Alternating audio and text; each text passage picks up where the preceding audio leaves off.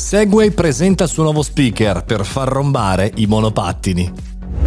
Buongiorno e bentornati al Caffettino Podcast, sono Mario Moroni e qui anche oggi davanti alla macchinetta del caffè virtuale parliamo di una notizia che può essere interessante per noi professionisti imprenditori e perché no studenti. Oggi parliamo di una notizia che differirei bizzarra, non so se è una genialata o una cavolata pazzesca, perché Segway ha presentato il suo nuovo speaker e fino a qui normale, no? Lo speaker audio per ascoltare musica, no, per far rombare, far suonare con il rombo di tuono i nostri monopattini.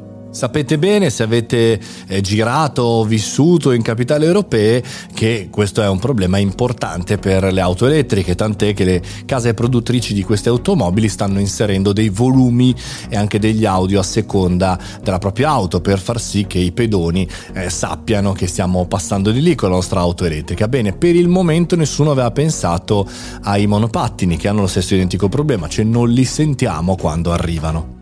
E quindi non volete sul vostro monopattino avere un rumore di un monocilindrico, di un bicilindrico, di una V8, di una V12? Perché no? Perché no? Dai.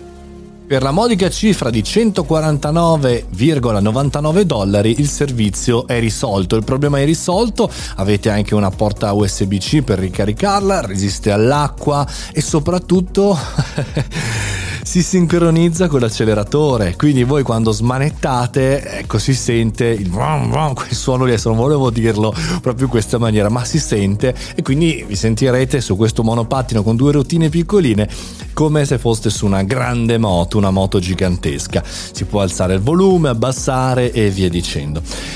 Ora è chiaro, è un problema, eh, però è un problema che noi risolviamo andando a, eh, diciamo così, utilizzare una tecnologia analogica, cioè ovvero mettiamo il suono delle automobili e eh, delle moto tradizionali. Ma non si poteva risolvere, questo chiedo agli esperti, con soluzioni diverse, con aumentando la sicurezza stradale, sincronizzando eh, tutti questi mezzi e non arrivando a dover sentire lo sgasamento del monopattino per farci avere un po' di attenzione? Dobbiamo proprio aspettare il futuro per risolvere il problema della viabilità nelle nostre città. Io sono convinto di questo, sono convinto che alla fine noi aggiungiamo delle toppe eh, per queste situazioni perché siamo un po' in una via di mezzo tra una nuova mobilità molto probabilmente totalmente autonoma, difficilmente ci metteremo a guidare le auto o i monopattini, a eh, quello che c'è oggi, no? dove la maggior parte delle persone hanno un'auto usata e, magari anche diesel. Quindi da questo punto di vista siamo a metà strada e quindi aggiungiamo toppe, dobbiamo aspettare il futuro. Il futuro secondo me non sarà di diciamo un pacco batterie autoparlante per far sentire il rumore quando passiamo, ma mi auguro sia iperconnesso, inconnesso, connessione continua e anche qui il traffico dovrebbe sparire, giusto?